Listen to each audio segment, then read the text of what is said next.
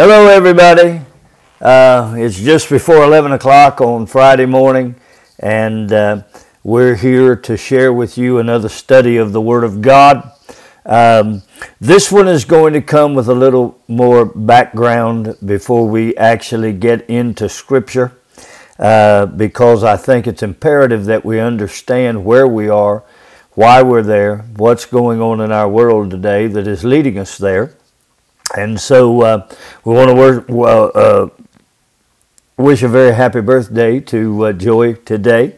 And uh, we want to uh, say that the picture of uh, McKenna with the newborn was absolutely tremendous. We, we love you all and appreciate you. So I want you to contact me at springston56 at gmail.com, mikespringstonministry.com, ffcma.org, or through Family Fellowship Chapel Direct Messaging. Remember to purchase my book at Amazon or in your local bookstore, I Surrender. And uh, so let's get into the Word of God uh, and see what we can find out. Our topic today is understanding Acts chapter 2. That's going to be very interesting. Father, we ask you to open our eyes that we can see, our ears that we can hear, our heart that we can understand what the Word of God is saying to us, and then uh, may uh, we apply it to our lives and be changed into the image of your dear Son. We ask that you would speak to us, Jesus, show us what we need to know, do, understand, and demonstrate and from there we'll receive it and release it to your people. We ask it all in the lovely name of Jesus Christ, who is our high priest, our Lord, and our man in the Godhead. So let's begin. Opinions and ideas, they come to us with relative ease because they require nothing more than, uh, a, in most cases, a topical understanding of a situation and then uh, the ability to say, well, this is what I think. But to develop answers, well, my friends, that takes time. To develop correct answers is even more involved. You keep that in mind as we go through this. During the last few days, I've seen a few video messages that describe the opinions and the ideas and the conclusions of some concerning the infilling of the Holy Spirit with evidence of speaking in tongues. And they have devised that message into the reason that many people have decided to leave the church. Well, that didn't sound right to me. So I said to myself, that messaging is very interesting. So I began to do a little bit look into it. Do you know that less than 13% of the entire church population worldwide believes in the practice of the gifts of the Spirit? So somehow I find it highly unlikely that any concerns about how one practices his belief system with respect to the operations of the Spirit would be a reason to drive people away from church. Uh, upon what might I base that statement? Well, very simply. There are plenty of churches uh, virtually on every corner that do not believe in the practice of the gifts of the Spirit and certainly do not speak in tongues. Uh, so if you're not interested in that practice, then uh, and if you are interested in attending church really and desire to go to church, then you simply attend one that matches your belief system. The idea of locating a church with comfortable beliefs really isn't a big deal in the modern church world. You can locate fundamentalist churches, traditional churches, contemporary churches, and a combination of both of these based upon service times. You can locate Bible based churches. You can locate social based churches. You can locate churches that see people and people groups from the perspective of being an all inclusive group, uh, where they uh, make great statements about drawing circles. Um, then you can find those other churches that are a bit more structured and maybe associate their messaging a little bit more with biblical teaching. Um, one can find if you if you're really interested in church, one can find denominations that propose worship in multiple, very much multiple, and often very much contrasting formats. So options for church attendance, my friends, are unlimited.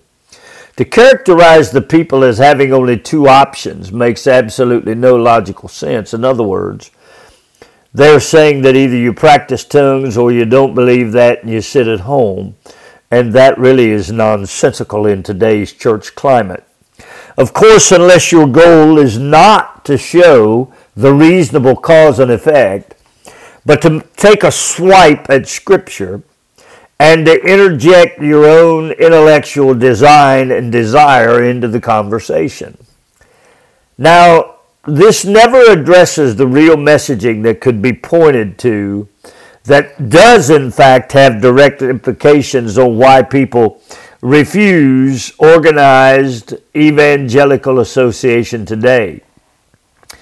Um, this reason is certainly not that they've been told the messaging of grace and the belief uh, that if you were saved in church, you're always saved.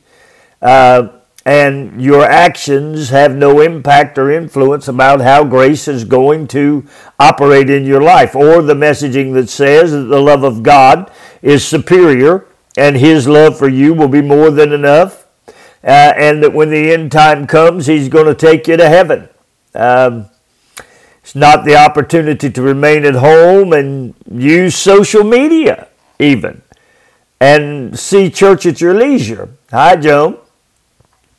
So, what is the real reason that people don't have interest in attending church, even those who were brought up in church?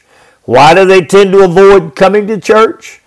Now, this next statement is going to come across as an opinion, um, but I'm going to develop the, the reason for the whole conversation as we go through. Avoidance becomes the break in norms of which they grew up with. In essence, it becomes a rebellion of sorts against the family and their parents. They seize the opportunity to make this statement to their parents I'm going to do life my way, I'm going to do it as I choose, and I will raise my children under the values and morals that I think are appropriate. The effect, of course, becomes, hi Joyce, uh, coalescing to a narrative of their day that has produced a very negative overtone concerning the evangelical crowd. Doesn't matter what evangelical crowd you're of, it just is a matter of if you are a member of an evangelical crowd. It is distancing themselves from the ones of whom the culture speaks in such unflattering terms the conversation that's been produced by those who speak of the evangelicals, uh, uh, all cropped in together as being Christians, is very negative. And that negativity has influenced the social temperament of those who are choosing to exercise their options to remain separate from what would be traditional church. It's the messaging that includes conversation. Uh, concerning the need for those who are in disagreement with the agenda of the day, which we would call progressive or liberal, that conservative Christians need to be required to be re-educated. These are often, uh, there are many other reasons, I'm sure, why people are leaving the church as well, and and they're placed in a uh, uh, an environment in our current society that has two things associated with it that we might as well identify. One of them is guilt, guilty by association. The other is fear mongering. That those messaging concerns uh, are all about how the church views God and His Word. So, to distance themselves from that and to protect, if you will, themselves from being on the wrong side of the narrative, well, uh, association and attendance with church as we knew it must be eliminated. Of course, this is how democracy works in our day. Because the way we are producing our uh, uh, language of democracy brings us almost into the concept of totalitarianism. Uh, the evangelical is bad, and those who are not are good. How did this happen?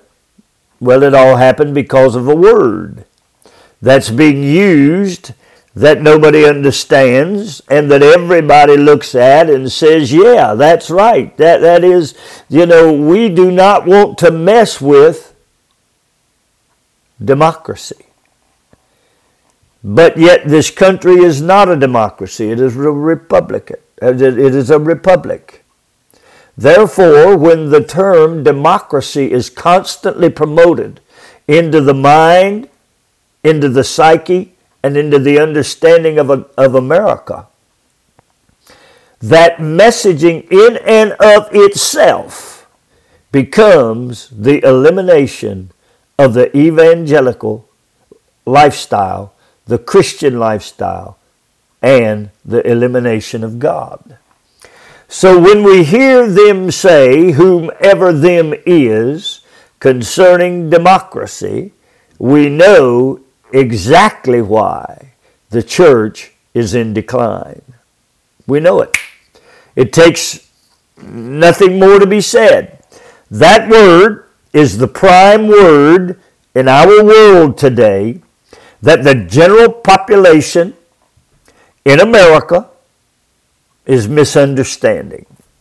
That is the word that is driving people away from the church. The evangelical to them is a threat to that democracy that they intend to make happen in this country. In order to do so, the messaging of the church must be eradicated. This is unfortunate, but based upon the language that's being used to describe where we're going, there's no other means for consideration. The language speaks the words that are giving us the picture. We just don't understand it.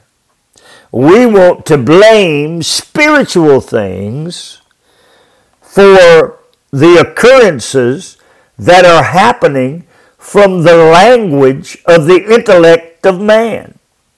So the narrative itself becomes more than the younger generation can endure because they have a lot in their mind as they see it, writing on how they are perceived in the society. You can fill in the blanks now concerning what they perceive that they may have to lose. The messaging is the real issue as to why our churches seem to be aging. Now, I want to say that one more time. The messaging is the real reason why our churches seem to be aging. You see, we have done the grace thing and we've told people that you can sin and go to heaven. We've done the love thing and we've told people that God loves you too much to send you to heaven. Uh, we've, we've done all of the various doctrinal things that try to make this life easy. But in reality, what is happening in our world has very little to do with any of that. It has to do with the way the messaging is being brought forward and the understanding of that messaging. So we're aging in the church. We're aging. Why? Because the aged understand the difference between the language of democracy and republic. We understand that. The young don't. And therefore, we are seeing diminishing returns in the church. Well, is the church dying? People are dying, but the church of God will never die. The church of God will never die. It will never go away until Jesus Christ returns. So the, the, the people in the church are dying. Jesus said they would die from the very beginning. but the church of Jesus Christ will never die. You cannot eradicate it. You will not eradicate it. And countries that have attempted to eradicate it have been unsuccessful in doing so. Why? Because of the Holy Spirit. Well, we'll get into that a little bit more deeply. Now, little do they know that there is a possibility, a probability, and an in, in fact certainty of spiritual action and activities on the behalf of the faithful that is going to be a far greater reward than making the attempt to go along to get along. If we live, we live as unto Christ. If we die, we die as unto Christ. The rewards are unlimited. The beautiful part of it is, as we're going to see during this study, that the absolute glory of the Lord has been prescribed for us, has been presided as being given to us, and then being purposed into us if we understand the Holy Spirit and His infilling correctly.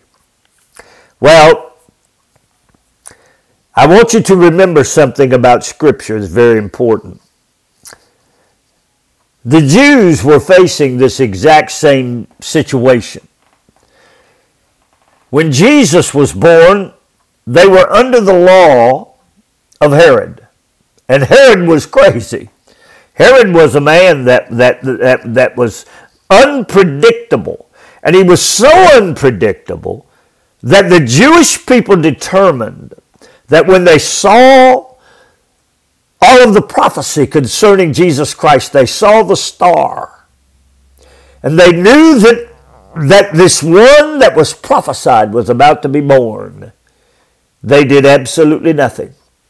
They saw the signs, they saw the prophetical, and it was all coming together. But the Jews remained silent. Why?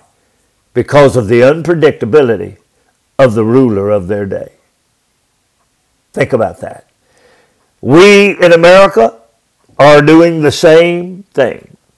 We are trying to, uh, in many cases, there's a generational gap, and we are trying to remain silent because of the unpredictability of the activities of our day. What happened?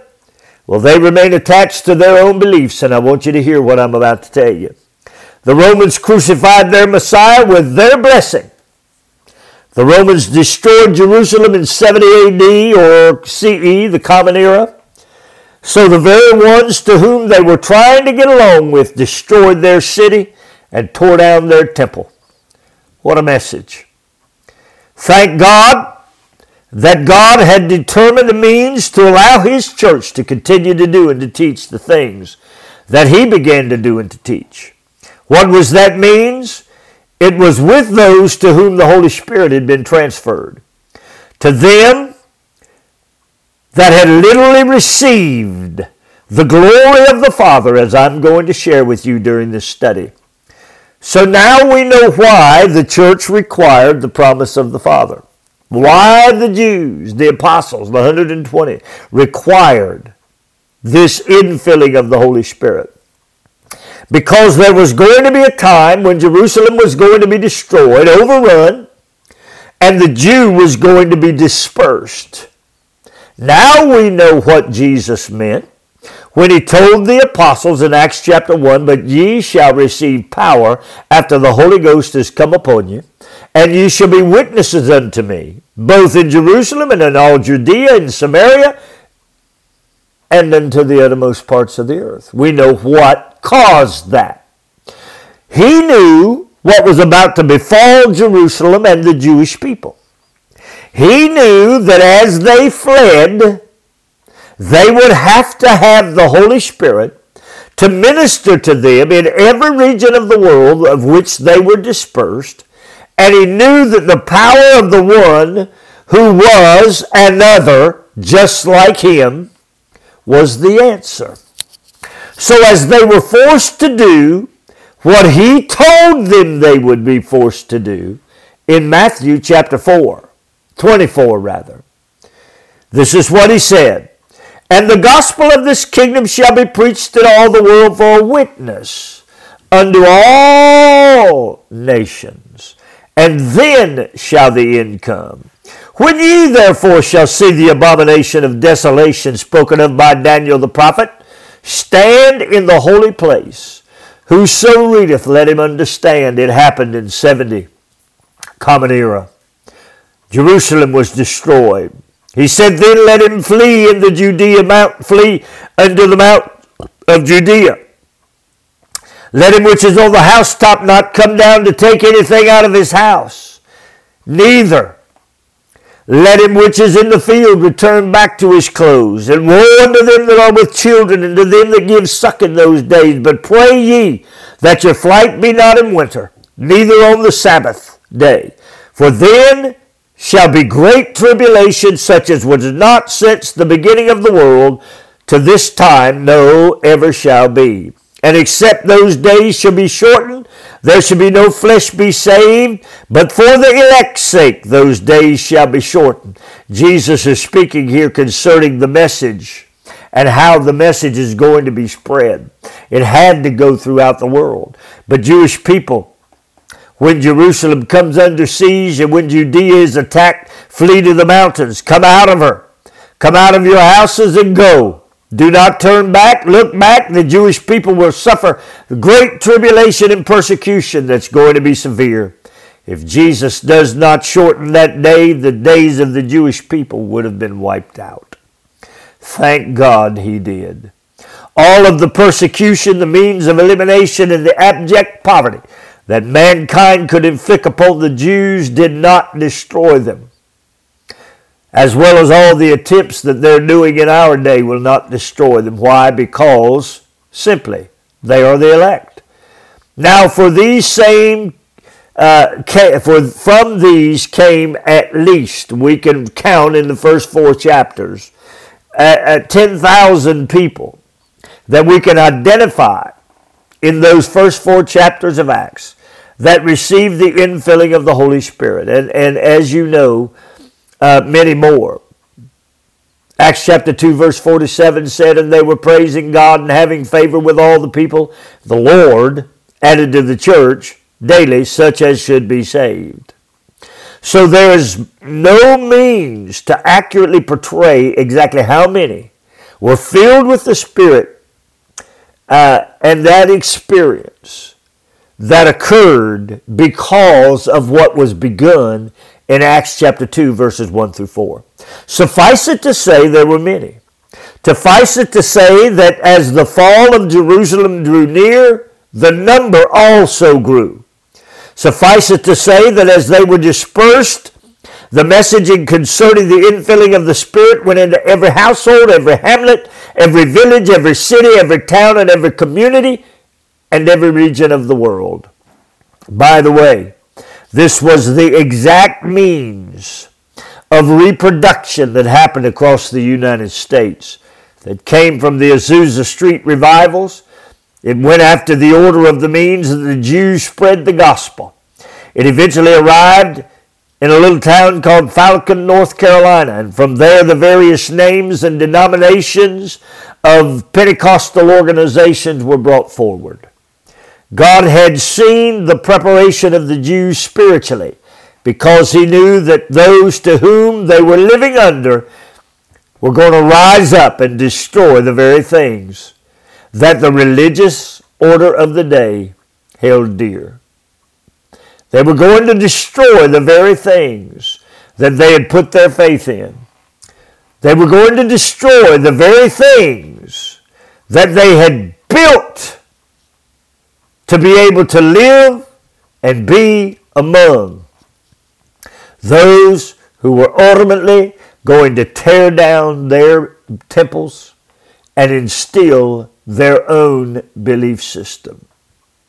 We don't understand it today. We don't see it today.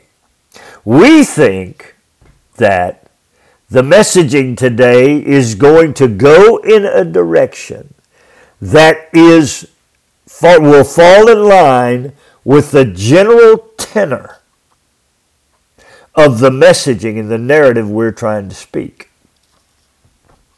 But just like Israel, we will find out that that message will be disregarded and the outcome will be devastating. And those who went along will find out that the real messaging will become a message of which did not put you, did not place you, and did not give you the things that you are perceiving that your justice, social justice system is going to give you. What a sad narrative. See the message in this, my friends. The ones that held Israel and the world in spiritual contact with God, the God of their creation, was the one who was having the foresight to release the Holy Spirit. Think about that.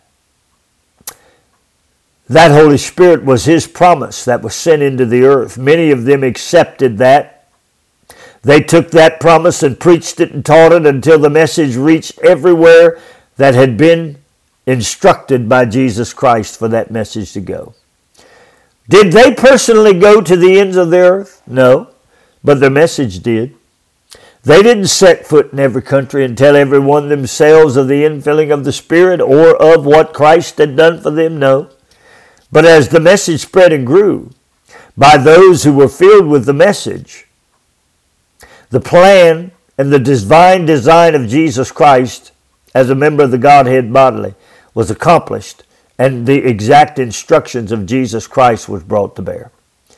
Now, why is this a promise? And to whom does the promise go to? Now we know that Joel prophesied concerning the coming of the Holy Spirit. He indicated to whom the Holy Spirit would come. So a prophecy is the foretelling of information that, in effect, is promised by prophecy. We know that John the Baptist did the same thing. We also know that Jesus taught that he would send the Comforter and that he wouldn't leave them comfortless. But where do we identify that the Father was engaged and engaging something that would be promised. Jesus told us a number of times when he qualified the glory of his Father as being produced as a stamp of approval upon his ministry. Now I'm going to close this session with this. Peter preached Jesus Christ from that very angle in Acts 2:22. He said, Ye men of Israel, hear these words Jesus of Nazareth, a man approved of God among you by miracles, wonders, and signs, which God did by him in the midst of you, as ye yourselves also know. The Father had promised that he had glorified Jesus and that he would glorify him again.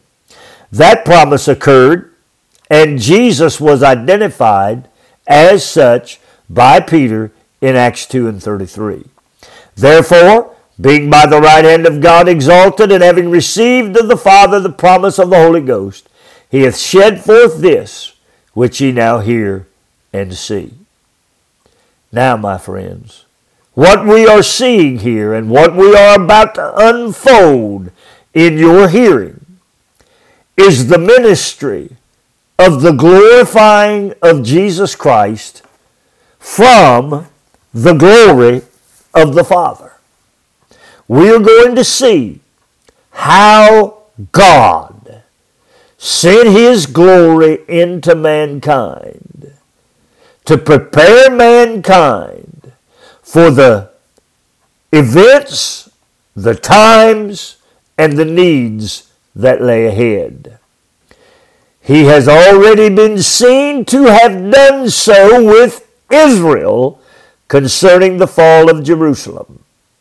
And I'm going to show you how the glory of the Lord has been sent that began with Acts chapter 2 and has been misunderstood, misrepresented, misidentified, inaccurately taught, And you're going to see some things in this that are going, you're going to literally shake your head at and say, let me read that again. Father, I pray that you will minister to your people, that you'll open our eyes that we can see and our ears that we can hear and our heart that we can understand. Show us, Father, in your word truth. Father, if we will bring truth, then there will be no means to deny truth unless in the intellect the choice is made to do what Israel did and deny it because they think it's in their best benefit.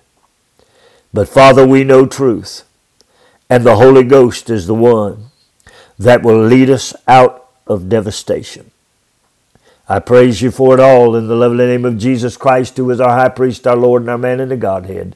Amen and amen. I saw many of you on here. I mentioned many. Sharon, Betty, I see you. God bless you for being here. We'll be back tomorrow with part two of this message of correctly understanding Acts chapter 2. May God richly bless you, is my prayer.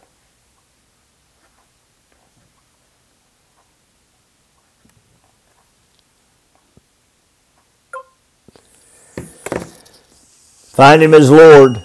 There you'll find him as the one who will lead you and guide you and direct you into all truth. Find him as Lord and he'll lead you into the new covenant. Find him as the man in the Godhead and he'll lead you into all truth. God bless you until we speak again.